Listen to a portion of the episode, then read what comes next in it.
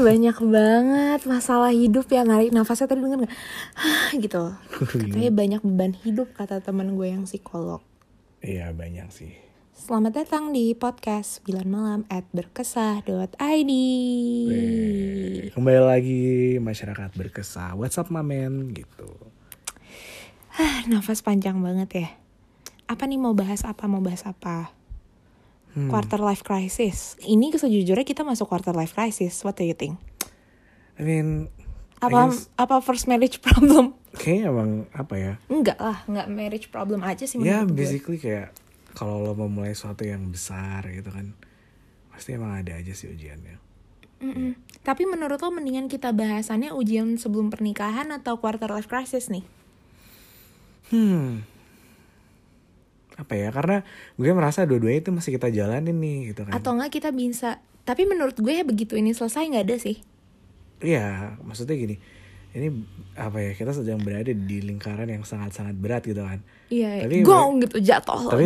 Tapi kayak gimana sih, kayak jalan tol nih kan. Yaudah ntar ketika itu udah mau keluar, udah mau finish line gitu kan. Tapi biasa nih kalau lo tol misalnya 400 kilo gitu kan. Biasanya itu 50 kilo terakhir tuh mulai ngantuk, mulai nyetirnya kagak lurus-lurus gitu kan. Tapi sejujurnya ada gak yang bisa membuat lo lebih kaget dari ini? Gue gak ada sih. Gak ada gils kayak. Gue gak ada, serius. Kayak maksud gue plot twist masalah kita nih seandainya. Gue gak akan nge-spill apa masalahnya ya. Tapi gue ngomong ke Mada. Seandainya nih, ada lagi nih lebih parah dari ini, lo kaget gak? Seandainya kayak, oke. Gitu. Enggak sih kalau gue. Realistically speaking. Iya. Maksudnya kayak dengan sekarang yang udah kita hadapi, terus tiba-tiba duar ada lagi gitu. Oh ya udah. Nggak ada sih, nggak. Maksudnya apa? Nggak ada jir kayak. I mean, I guess sekarang semuanya udah. Mungkin kayak ada nih 1-2 kejutan, tapi it's still within boundaries aja kayak. Bukan berarti kayak bukan expected, tapi lebih yang kayak okay, I'm ready gitu. Iya kayak okay, lebih fokus ke apa ya, nggak ada paniknya gitu loh. Paniknya ya, karena, lebih kayak ke okay, gue mau nyelesain nih apa-apa langsung gitu kan. Karena di end of the day kayak you can only control what you can control gitu kan. Ya, buat betul. Apa lo pusingin hal yang emang nggak bisa lo kontrol, ya fokus ke hal yang bisa lo kontrol gitu. Nah itu masuk sih ke quarter life crisis ya kalau menurut gue. Mungkin pelajarannya semua itu nggak sih kayak ya udah ada beberapa poin yang memang tidak bisa lo atur. Itu gue setuju banget dan I mean hampir kayaknya most of the people bakal learn it the hard way gitu sih. Iya. Dan apa ya, itu berat banget sih, emang benar berat banget. Tapi emang begitu, at least ada satu titik terang di situ. Itulah menurut gue emang saat dimana lo akan menuju dewasa gitu sih. Iya. Saat udah legowo, udah gini kayak kadang keputusan yang diambil tuh membuat kita kayak, oh ya udah ternyata memang gue lagi di di antara persimpangan jalan, gue mau nggak mau memang hidup tuh harus memilih gitu. Nah itu nggak sih yang berat di quarter life crisis? Dan gini sih, konsep legowo tuh menurut gue gede banget nih, ya kan. Tapi pesan gue buat semua yang sedang berusaha untuk legowo, terus kayak berada di berada di persimpangan apa gitu ya. Menurut gue kaki gue gatal banget, kenapa ya, nyamuk ya kayaknya terus. Alergi kali. Begitu lo memilih satu jalan, bukan berarti lo akan terus bisa nggak akan diuji gitu, gue nggak sih lo. Maksudnya gini, ketika lo misalnya lo tersesat gitu ya, lo soalnya di hutan gitu, naik gunung nih, terus tiba-tiba ada 2 jalan kan, lo milih satu jalan gitu, ya pasti nanti begitu lo milih satu jalan ini, 1-2 kilo begitu lo jalan itu, pasti lo masih kepikiran gitu lo kayak apa gimana ya rasanya kalau gue milih jalan satunya gitu, would it have been better or not gitu loh. Itu pasti ada gitu. Jadi maksud gue adalah ketika lo milih satu hal itu tuh jangan sampai lo mengexpect bahwa semuanya bakal fine aja dalam diri lo sendiri gitu. Kayak turbulence pasti ada, cuman kayak emang gimana caranya kita tegar aja sih. Kayak kadang tuh lempeng is the key man. Iya, lempeng tuh maksudnya bukan berarti lo nggak ada masalah apa, udah lempeng aja. Tapi ternyata sekarang ya gue mulai gue sebagai orang yang lumayan dikatain lebih tua daripada usia gue gitu sama orang-orang di berapa bin 30 berapa? Nggak tahu. Gue tapi pernah loh tes umur gitu. Gue tuh jawabannya kayak orang umur 45 tahun. Gue 48. Iya. Freak banget. Tapi intinya kan tua nih ya. Tapi gue sejujurnya gue baru mengerti bahwa apa sih gue mau ngomong apa jadi lupa kan. Gue mengerti sekarang kalau seandainya konsep kayak ya itu lempeng tadi ternyata kayak gitu. Dan emang lempeng itu pilihan men. Maksudnya gini, ketika lo berusaha untuk lempeng gitu ya, Gak apa-apa ketika ada sisi-sisi dalam pikiran lo tuh yang masih gak bisa lempeng gitu kan. Iya. Kayak kepasrahan tuh ya emang begitu gitu. Ada konflik batin, ada apa segala macam. You just have to move through it, kayak pass through it aja gitu. Karena emang, karena gini, kayak misalnya lo ada di goa gitu kan. Ya udah emang lo tahu tujuan gue ini ntar ada sinar matahari depan lo, cuman emang seberapa panjang gue ini kita kadang nggak tahu gitu loh, apalagi kalau misalnya gelap gitu kan. Ya kadang kita harus ngeraba, kadang kita kejeduk apa segala macam, tapi satu hal yang pasti kita tahu adalah emang kita harus melangkah terus maju. Itu sih menurut gue konsep kelempengan duniawi ya sih, susah men. Dan ini sih lucu banget, orang tuh banyak yang nanya ya kayak, Bin lo gila ya mau nikah gitu. Padahal kan umur lo masih muda dan lo udah tahu apa yang lo mau lakuin gitu loh. Terus lo mau apa, lo mau gimana. Dan sejujurnya gue baru mau ngomong nih sama Mada, tahun depan kayaknya gue mau S2. Online gue bodo amat. Malah justru gue ngerasa gak perlu pakai living cost, bener gak? Yeah. Gue ngerasa kayaknya udah saatnya deh tahun depan gue ambil S2 gitu. Nah lucu kan kayak, no big deal gitu. Enggak, serius-serius kayak gue sama Mada kan. Ini sih yang gue selalu bilang ke teman-teman, ke masyarakat berkesah dan ke keluarga gue memberikan pengertian, dan keluarga dia dan siapapun lah, gue memberikan pengertian bahwa start kita memang beda dibandingkan orang lain karena we start as a friend. Dan gue berusaha untuk mengkeep ego masing-masing sih, karena menurut gue ada baiknya si ego itu. Jadi menikah itu bukan berarti tujuan individu lo tuh hilang. Make sense gak? Kalau seandainya gini, let's say ya, kalau seandainya lo emang mau A gitu, bukan berarti pasangan lo yang bertanggung jawab untuk lo meraih si A itu. Ya si pasangan lo hanya sekedar suportif yang kayak you go Binka gitu. Betul. Make sense kan? Make sense. Dan nah, kayak gitu loh. By the way, I support you S2, man. You go Binka, you fucking go. Oops. Iya, gue baru ngomong kan, kayak maksud gue adalah kayak apa sih tadi gue awalnya ngomongin apa? Gue tuh suka lupa akhir-akhir ini, udah banyak masalah. Ego. Nge-keep ego sendiri tuh menurut gue penting banget, karena manusia itu kebesaran ego tuh juga merendahkan manusia, tapi satu-satunya bahkan satu-satunya yang membedakan makhluk hidup dan bukan adalah punya pride, man. Ya, betul. Anyway, we can always take that S2 offer from NYU anyway. Anyway, gitu kan. Kayak it's the same thing with me juga sih. Kayak awalnya tuh dulu gue mikir justru kayak I'm about to marry, I don't have personal dream anymore gitu kan. Sekarang gue mikirnya kayak okay, it's not entirely wrong, but it's not entirely right to have personal goal. Karena di end of the day kayak you're still dua insan yang dimau cinta ya, kayak saling mencintai cenah gitu. Tapi kan lagunya tapi basically kan kayak you guys are committed to each other gitu loh. Yeah. Tapi ya obviously you are also committed to yourself gitu kan. As long as it's good for you kayak, because the commitment itself is good, harusnya it will also be good for the commitment itself gitu harusnya. Menurut gue karena ini nyambung lagi ke quarter life crisis ya. Quarter life crisis itu tiga permasalahan hidup yang paling besar tuh biasanya soal pasangan, soal keluarga dan keuangan, dan soal pertemanan. Tapi biasa pertemanan ini menyangkut kalau nggak keuangan, kalau nggak ke percintaan. Make sense gak? Iya. Yeah. Nah, kalau menurut gue bullshit lah, kayak kalau seandainya orang ngerasa bilang udah gak usah cari pasangan dulu kayak gini-gini, karena memang unconsciously manusia tuh atau makhluk hidup tuh pasti akan mencari pasangan. Betul. Either dia eksklusif komitmennya, entah atau without any status, tapi pasti ada kecenderungan untuk mencari pasangan. Either tipe yang kayak gue sama Mada, gue mencari pasangan hidup sama kayak gue mencari pasangan buat gue kerja. Karena gue susah untuk trust sama orang, and he's my friend gitu. Tapi ada juga orang yang setiap peran itu tuh di orang yang berbeda-beda gitu loh. Yeah. Menurut gue adalah untuk lebih kayak tenang gitu ya, lebih mengurangi drama manusia, walaupun memang kita tidak bisa memprediksi manusia lain, tapi at least untuk lo menentukan bahwa itu partner lo secara bukan secara unconscious gitu loh, secara conscious. Gue sering banget ya menggunakan kata unconscious dan conscious, karena menurut gue banyak keputusan yang kita ambil itu nggak pakai kesadaran sih. Jadi nggak tau, gue lupa ya gue baca buku apa, tapi gue seingat gue there's this one thing yang dia ulang-ulang terus, bahwa saat lo semakin sadar, bukan overthinker ya, semakin sadar saat memilih sesuatu dan tahu bahwa there's always if there's a pros, there's always be a cons gitu. Yeah.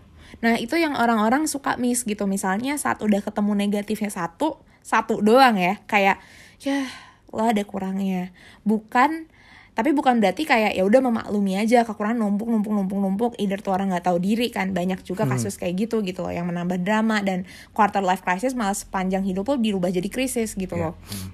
Nah menurut gue di waktu quarter life crisis ini orang-orang di sekitar lo itu sangat coba lo timbang-timbang lah, dan bahkan diri lo sendiri kayak apakah lo mau menyelesaikan itu, apakah yang hal lainnya adalah membuat keputusan kalau ya udah it's gonna be for the rest of your life gitu loh, krisis itu. Kalau menurut gue ya, misalnya ada orang yang nge-stuck di pernikahan di awal, anjir kaget bro gitu kan. Terus dia sampai ujung, oke, gue memegang teguh nilai poin A bahwa tidak bisa berpisah mau setoksik apapun, dan you have to deal with that for the rest of your life. Benar. Tapi untuk dia sampai bisa memutuskan menikah pasti unconscious. Benar, karena gini, kalau kayak gitu sih masalahnya menurut gue ya, kayak you put consciousness lo tuh kepada hal yang sebetulnya nggak bisa lo kontrol, tapi lo berharap banyak di situ, ngerti nggak? Iya betul. Kalau kasusnya misalnya lo punya toxic traits atau pasangan lo misalnya toxic terhadap lo, tapi lo mikirnya kayak oke, dia akan berubah setahun lagi, dia akan menjadi lebih baik 2 tahun lagi, mungkin semuanya akan lebih baik ketika gue menikah gitu-gitu. Itu kan sebenarnya hal-hal yang nggak bisa kita kontrol ya. You can only control what you can control gitu. Betul. Jadi itu sih masalahnya ya kalau menurut gue gitu. Kita tuh kadang tuh terlalu ya, kalau Binka tuh selalu bilang jangan berharap sama manusia gitu kan. Iya, nyokap gue tuh kalau lagi cerita sama gue bisa sampai nangke, astagfirullah, anak cold hearted banget gitu. Tapi emang gimana ya, kadang gue ngerasa kayak ya udah, emang hidup tuh susah. Gue kadang kalau baca DM masyarakat berkesah, maaf kalau agak galak jawabnya, karena gue selalu bilang ke semua orang bahwa ya udah hidup itu keras gitu loh. Kayak gue ngerti, gue selalu menjawab kalau misalnya ada masalah apa, pasti gue menjawab oke, yang sisi gue ngerti. Tapi jangan kaget saat gue menjawab itu secara objektif gitu loh. Benar, dan itu sebetulnya menjadi objektif itu juga sebuah trait yang sebetulnya susah di achieve juga bagi orang, Bin. Oh iya? Iya, karena objectivity itu berarti lo kayak gini kan, secara scientific speaking kan otak kan ada 3 lapis nih. Kita tuh bisa jadi reptil nih. Reptil tuh kan kalau misalnya lo dapet tekanan, antara lo kabur, antara lo fight back, atau lo terbang gitu kan, fight, flight, flee gitu kan. Tapi di atasnya itu emotional brain nih, dimana kayak kita kalau ditekan kita ada emosi yang bekerja di situ kayak primata gitu kan. Kalau nyuri anak simpanse nangis kan gitu. Iya. Tapi sebenarnya kita punya level ketiga, which is logical level. Ini kayak di buku Sapiens ya. Lo udah baca belum sih? Belum, ini gue dapat dari ini sih, sertifikasi gue. Terus? Ya logical level itu kan di situ berpikir tingkat tinggi itu sebetulnya objektivitas ada di situ. Kalau misalnya kita terlalu banyak pakai emotional brain kita ya susah untuk menuju ke sana. Jadi emang orang susah ke sana. Tapi gue agak takut deh, ini kayak questioning ya, kok jadi ngomongnya panjang. Gue tuh ngerasa semakin gue kesini sih, setahun terakhir terutama, gue menjadi sangat objektif. sangat amat objektif, dan itu pertama kali dinotis bukan sama gue malah, tapi sama orang lain. Gila Ben, lo jadi manusia objektif banget. Karena menurut gue lo berhadapan mungkin lo juga dulu begitu gitu ya.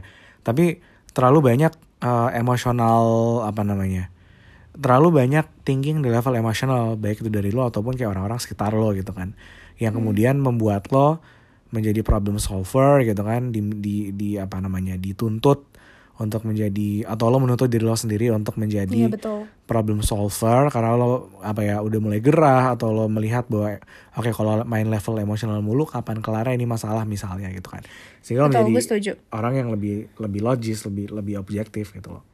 Tapi gue ini nyambung ke mental health sih sebetulnya. Jadi gue itu waktu kecil banget sekecil kayak TK gitu, gue pernah tes psikologis kayak, tapi bukan yang kayak IQ ya, tapi kayak beyond IQ gitu, lo ngerti nggak sih? Nganalisis si anak ini kenapa sih, lo tau nggak sih yang kayak mental healthnya tuh seperti apa gitu. Tapi kata nyokap gue, dibilang I'm really rumah gue tuh di pinggir jalan gitu. Gue nggak suka, gue lagi ngomong, kesel banget gue sama Mona. Kok gue? Itu kan motor. Terus. Gak apa-apa. I'm really responsible gitu loh anaknya. Gue kayak kecenderungan gue adalah menyelesaikan masalah itu. Tapi gue ngerasa ini jadi kayak confession 101 gitu, nggak apa-apa ya. Gimana. Jadi gue waktu SMP sama SMA, there's a problem, gue nggak pernah menghadapi masalah itu sebetulnya.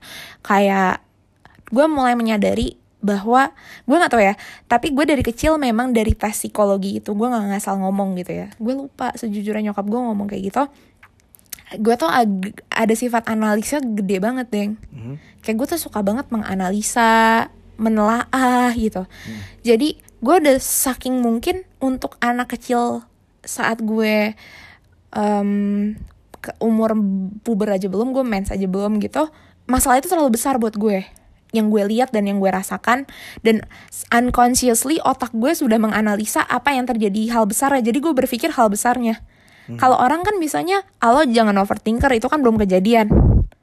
Gue enggak, malah kejadiannya itu gue baru alamin sekarang men, kan gitu loh kasarnya. Yeah. Nah, tapi gue sudah memikirkan itu dari gue SMP. Gue udah tahu, anjir nih endingnya tuh gini gitu. Nah, gue kayak saat proses kayak gitu, psikologi gue lah kena, dan serta adalah kejadian-kejadian di luar kuasa gue yang kesannya tuh gue mendukung perilaku gue yang kayak gitu. Lo ngerti nggak?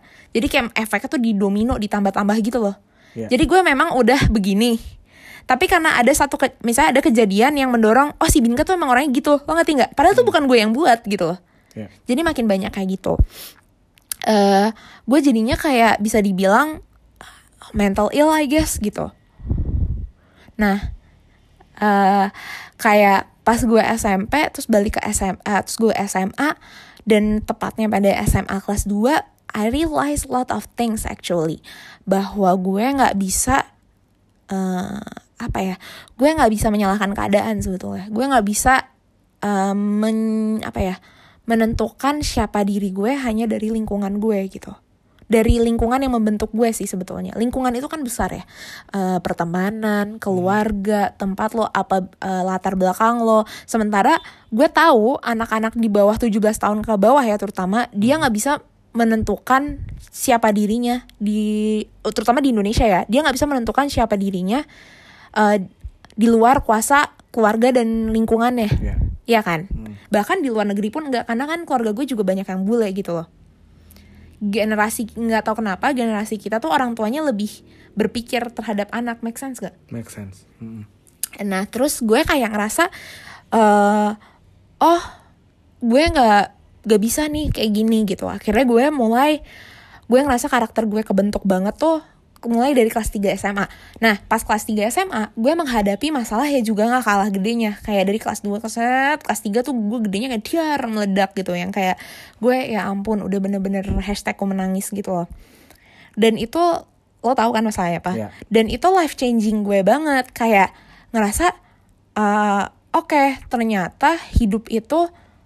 Nah, gue tuh gak unconsciously Nah, ini lucunya ya, orang lain kalau panik kan dia biasanya ada kayak apa ya, defense mechanism-nya, dia kabur nih. Mm-hmm. Kayak gue menenangkan diri dulu gitu, mengeluarkan emosi gue gitu, duduk dulu. Gue nggak kayak gitu, men. Apa, panic mechanism gue adalah dengan cara prepare apa langkah logis yang gue lakukan. Nah, gue nggak tahu deh, itu menurut gue gifted sih. Soalnya dari kecil gue kayak gitu. Mm-hmm. Make sense gak? Make sense. Jadi misalnya gue panik ya, gue tuh bisa langsung kayak oke, exit plan-nya ini sampai selesai, terus gue laku, terus endingnya gue lakuin gitu besok paginya. Gue ngerasa kayak robot sih basically, dan gue nggak tertekan akan itu gitu. Cuman gue mulai ngerasa pressure gue tinggi, yang kayak sekarang ini suara gue geter ya. Gue mulai ngerasa pressure gue tinggi saat tiba-tiba analisa gue yang paling jauh, yang paling panjang gitu, tiba-tiba ternyata bener gitu. Gue selama ini gue kira just my overthink gitu loh. Kayak gue ngerasa nggak mungkin, bukan nggak mungkin, mungkin terjadi tapi nggak setepat apa yang gue analisa tanpa keluar satu poin itu gitu loh. At the same time kan kelihatannya kayak wah gila, lucky enough, you already knew what gonna happen next gitu. Tapi kan at the same time nyiksa juga bro. Kayak kalau misalnya lo unconscious, lo udah bisa memikirkan 10 tahun lagi akan apa gitu. Terus lo tahu ada yang nggak enak, tertekan lah dari sekarang. Tapi gue nggak sadar waktu apalagi waktu itu gue masih kecil ya. Sekarang gue gede, terus gue yang kayak anjir, buset lo orang gila gitu loh, yang kayak gitu deng. Nah, menurut gue quarter life crisis itu mungkin mendorong orang-orang untuk menggunakan perasaan dan logikanya secara bersamaan. Kalau seandainya orang itu memang benar-benar apa ya, dulu gue ada sih satu orang menasehati gue, orang yang cukup tua dan dia profesor. Dia bilang kalau lo bisa berhati baik, pasti orang yang berhati baik itu akan bisa menggunakan logikanya dengan baik. Tapi kalau orang itu tidak bisa menggunakan logikanya dan dia dibilang berhati baik dan dia merasa hatinya baik, maka dia dikendalikan oleh nafsu, bukan hatinya. Good point. Segala sesuatu hal yang baik, gue kenapa kayak bersabda, tapi bener ya, kayak segala sesuatu hal yang baik itu pasti akan berdampak sangat logis dan beralasan dengan logis gitu loh. Kayak make sense gak? Berdampaknya logis, beralasannya logis gitu. Ini sebetulnya kayak gue mendengarkan lo lagi podcast tapi live gitu kayak. Gue kayak ngerasa apa ya, dulu tuh gue kecil kan suka beli buku yang absurd gitu ya. Gue percaya, apalagi dulu tuh bukan yang kayak sekarang gitu loh. Akses apa ya, internet aksesnya ada, tapi kontennya menurut gue yang Indonesia nggak sebagus sekarang, nggak se-diverse sekarang untuk soal pendidikan ya. Misalnya kayak gue cari reference buku, gue tuh random banget, serius deh, gue serandom itu. Misalnya nih ya, gue setua tiba-tiba ada kayak misalnya ada di rak psychology, gue ambil aja. Gue tuh nggak tahu ya, mungkin gue ngerasa pas saat umur itu gue baca nggak ada efeknya, gue malah yang kayak gue asal aja baca gitu loh, sumpah nggak ada efeknya di kepala gue. Ya masalah hidup gue belum sampai situ gitu. Tapi pas sekarang, oh iya ya, ternyata itu buku yang gue baca. Bahkan akhirnya nyokap gue pun baca salah satu buku gue gitu, judulnya Socrates in the City kan. Nyokap gue lagi baca itu terus, dan gue baca Socrates in the City tuh kapan ya? Ya gue agak lupa sih sejujurnya kapan. Nah, terus nyokap gue yang kayak wah gila ya, terus nyokap gue ngomong, bahkan gue lupa isi buku itu apa, tapi value inti buku itu nyokap gue ngerasa, oh lo baca ini kebentuknya dari buku ini ya. Terus gue yang kayak gue lupa men, gue nggak tahu gitu loh kayak. Jadi gini men, ini bagi masyarakat berkesah yang lagi dengerin podcast nih, lo cerita panjang lebar, gue suka banget, seru banget ceritanya. Tapi kalau lo bisa, kalau misalnya ada yang nanya nih ya, kayak kalau misalnya masyarakat berkesah nih lagi, oke, kayaknya gue lagi akan menghadapi masalah besar nih gitu, yang kayaknya bakal life changing banget. Starter pack-nya apa aja, Bin? Mampus loh. Gue dong. Starter pack-nya adalah, tadi kalau gue kayak tarik nafas gitu ya. Karena narik nafas tuh menurut gue apa ya, mengontrol emosi lo. Kayak lo kayak apa ya, sebagai rem gitu loh untuk melakukan hal bodoh menurut gue. Tarik nafas ya, berarti yang pertama tarik nafas. Iya, misalnya gini, gue setiap ada orang ngomong atau apa, gue lupa gue dikasih tahu siapa, tapi gue pernah dikasih tahu orang itu udah tua, dan dia kayak ngomong ke gue gini, kamu tuh kalau ngomong buru-buru banget, dulu ngomong gue lebih cepat dari ini ya, karena nggak tahu sih. Amin ya Allah, katanya kalau misalnya orang yang ngomongnya terlalu cepet berarti pintar banget. Otaknya cepetan gitu. Iya, amin ya Allah. Nah, gue ngurangin itu banget dengan cara nelan ludah sebetulnya. Mm-hmm. Tapi nelan ludah itu gue ngerasa agak annoying. Jadi gue tuh kayak agak mencuri nafas gitu loh caranya. Gitu loh. Mm. Itu kalau buat ngomong ya, pertama adalah lo kayak menenangkan diri lo terlebih dahulu. But gue agak nggak suka sebetulnya sama term take your time sih untuk anak sekarang, karena anak sekarang menggunakan take your time, terms escape. Take your time sebagai escape, lama-lama kabur beneran dari masalahnya. I'm still taking my time gitu ya. Iya, padahal kayak ya lama-lama sebulan, 2 bulan, seminggu, 2 minggu, lama-lama setahun lo nggak nyelesain masalahnya gitu loh. Dan menurut gue kadang take your time itu membuat jadi lebih buruk. Mm-hmm. Karena lo membiarkan itu menyangkut di pikiran lo gitu loh. Kayak lo tidak menenangkan diri tapi lo kabur dari itu gitu loh. Yeah. Jadi hal yang pertama adalah lo list di otak lo, kayak lo list apa sih masalahnya gitu loh. Kayak runtutan kenapa masalah itu akan terjadi gitu. Mm-hmm. Kalau memang kronologis ya. Kronologis. Nah, dua penyebab kenapa itu bisa menjadi masalah yang life changing biasanya karena lo memang yang buat salah. Yang kedua adalah saat lo disuruh memilih siapa yang salah. Menurut gue gitu. Benar.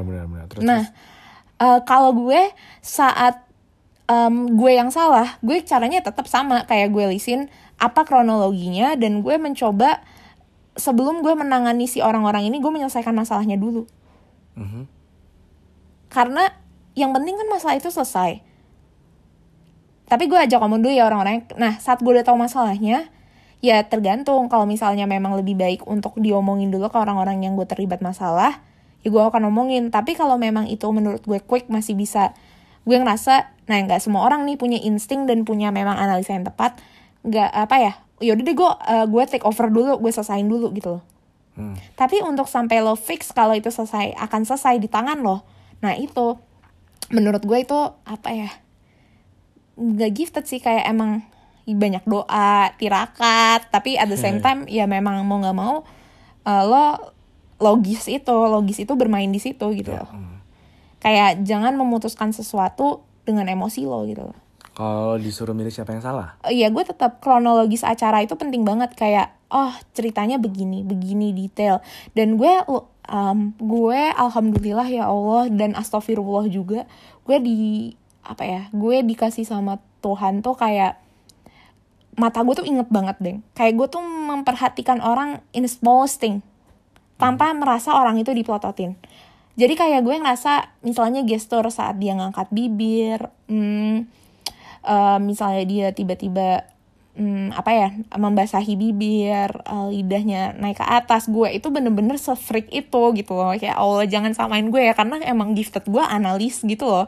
Susah, karena makanya gue berkesah sama orang relate karena gue analis gitu loh. Jadi gue yang kayak ngerasa kayak menurut gue itu nggak, itu something that I know I'm really good at it, tapi bagi orang yang enggak, cobalah untuk lebih kayak gitu loh. Kayak memperhatikan kronologi semua semua itu dan perbandingan dua atau tiga atau lebih lah pilihan itu, dan lo ngerasa akan kayak okay. Dan gue yakin kok pasti lo akan memilih yang tepat untuk lo gitu loh. Untuk lo? Iya, untuk lo dan untuk tapi buat gue pribadi, gue nggak akan memilih sesuatu yang tepat untuk gue aja. Gue memilih untuk semua gitu, karena gue ngerasa kayak gini, saat gue merasa bahwa umur gue tuh udah dewasa gitu loh. Gue lulus kuliah, orang tua gue udah gak nanggung gue sama sekali gitu loh. Bukan urusan rumah atau apa ya, karena itu beda lagi. Ada orang yang memang dituntut beli rumah, ada yang kayak mau gak mau dia gak beli rumah karena menjaga apa yang dipunya orang tuanya. Beda-beda lah, itu setiap pendidikan keluarga dan kemampuan finansial orang beda-beda. Dan gue gak mau terlibat dari situ. Tapi menurut gue saat lo udah terlepas dari support orang tua dari bidang hal yang kayak gitu, yang ekstras lah kasarnya orang tua untuk kayak pendidikan atau kesehatan, itu kan orang tua ekstras tuh. Saat itu stop, gue ngerasa gue orang dewasa gitu. Dan gue ngerasa itu udah dari tahun lalu sebetulnya. Gue langsung mikir kayak gini, berarti gue harus menjadi orang dewasa. Orang dewasa apa sih? Orang yang bisa bertanggung jawab. Bertanggung jawab atas pilihannya. Dan gue mikir kayak gini, gue memilih untuk mau punya anak. Seandainya anak gue tahu kalau orang tuanya mengambil sesuatu yang mementingkan dirinya sendiri, bukan kenyataannya apa kejadiannya gitu ya. Dan kita pasti akan menyakiti beberapa pihak dong. Misalnya kayak itu terlibat, kita disuruh memilih gitu. Dan pihak itu banyak sekali gitu. Saat gue tahu siapa yang benar, siapa yang salah, tapi gue merem untuk kayak ya udah deh, biar gue cari aman, biar semuanya all's good gitu. Uh-huh. Gue nggak mau. Gue segitunya karena gue ngerasa gue bukan SJW ya kayak atau kayak gimana, tapi gue ngerasa itu bukan value hidup gue dan itu bukan sesuatu yang mau gue ajarkan ke anak gue gitu. Okay, so that's one nih. What else? Quarter life crisis starter pack ala Binka. Terus sama lo mulai conscious sih saat membelanjakan uang lo. Kayak uang itu dipakai buat apa. Dan lo gak perlu tuh menurut gue. Ada ya orang yang memang butuh mencatat. Mencatat itu kan bagusnya adalah lo menjadi conscious kan. Tapi yang harus lo latih itu keconsciousan itu. Apakah itu lo butuhkah? Untuk membeli itu apa enggak, karena jujur gue agak bangga sih sama diri gue. Mungkin orang lain terlihat boros tapi dia kan nggak tahu di ATM gue ada berapa gitu. Untuk uang yang gue punya dan yang gue keluarkan jauh banget. Kayak maksudnya gue selalu sistemnya saat gue menerima uang ada uang yang gue freeze. Ada tahu banget. Kayak perbandingannya tuh jauh, bisa 1:10 karena gue tuh tipe orang yang suka nyari duit tapi gue nggak tahu duit itu buat apa. Ada ya, freak banget ya. Satu-satunya gue boros, gue cuman buat aman, please endorse aku. Coba kalian bagi yang nggak tahu aman, @aman gila. Gue udah gitu. Kalau lo apa nih? Lo mulai nanya ke gue ya sekarang. Iya, kan terus ada lagi nih starter pack-nya. Jadi tadi gimana caranya lo bisa tarik nafas, terus kayak actually solve your problem gitu kan. Dan tadi lo juga ngomongin tentang gimana lo bisa harus mulai bisa responsible, ngatur uang juga gitu kan, conscious about your spending and everything. Anything else? Oh, satu lagi sih ini terakhir, nggak tahu terakhir apa enggak, tapi gue ngerasa tadi kan gue cerita panjang banget dan perlahan ya. That's mungkin alasan kenapa gue menjadi really good storyteller adalah gue bisa mengeluarkan emosi gue secara baik sekarang. Gue nggak sadar ternyata gue mengeluarkan emosi gue itu ada kan orang macam-macam ya, tapi gue mengeluarkan emosi gue itu dari kata-kata. Gue mengeluarkan emosi gue itu dari kata-kata, dari yang hasilnya bisa jadi seni gitu, dan ternyata it's my job gitu sekarang. Dan menurut gue lo harus bisa mencari sesuatu yang bukan hanya menjadi pelampiasan lo untuk mengeluarkan emosi gitu loh, tapi menjadikan itu sebagai memang alat lo untuk mengeluarkan emosi lo gitu. Jadi bukan sekedar punching bag aja. Bukan. Tapi actually an activity yang ya kind of productive juga gitu ya. And it's actually good for you gitu ya. Karena kan sebetulnya lo kalau punching bag itu sebetulnya hanya lo dibuat capek, terus lo tidur, terus lupa kan. Tapi bukan sesuatu yang memang itu bener-bener keluar dan lo okay, udah stop, gue udah selesai, ya udah dadah gitu loh. Nah gue dengan berkesah itu gue sangat membantu sih. Sejujurnya berkesah itu kayak terapi metat gue aja menurut gue gitu loh. Kayak rata-rata orang penulis sih gitu ya, gue baru sadar. Jadi gue dari SMP gue tuh ada disuruh tugas ngeblog gitu sebetulnya. Tapi gue tarik lagi, sebetulnya dari SD tuh gue suka banget nulis.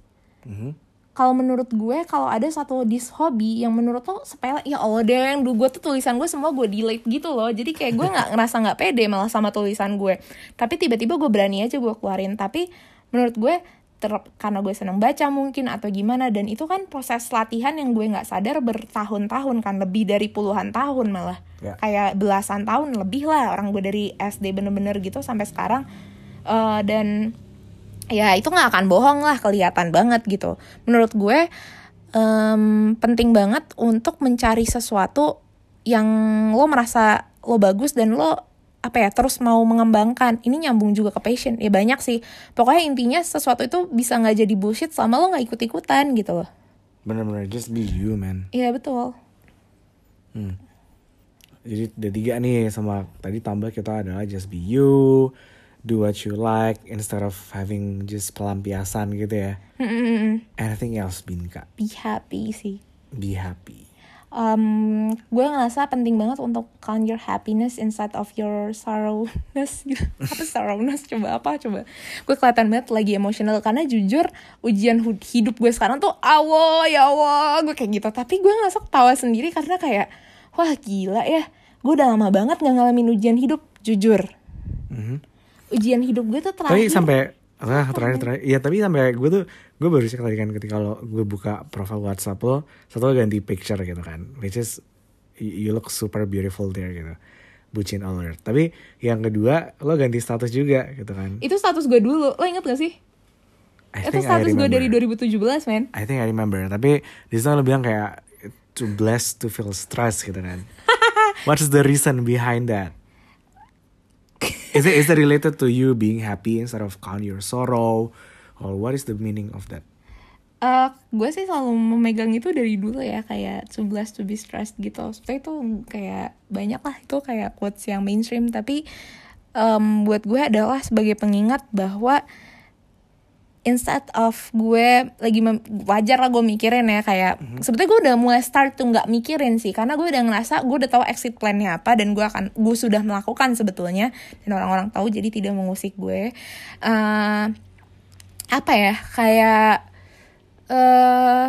Gue ngerasa kalau gue terus stuck dengan permasalahan itu, yang sebetulnya kadang kan kita stuck dengan permasalahan yang sudah selesai kan, kayak lo ngerasa guilty, mempertanyakan apakah benar apa enggak, instead of lo fokus ke yang lebih penting, yaitu kedepannya kayak gimana.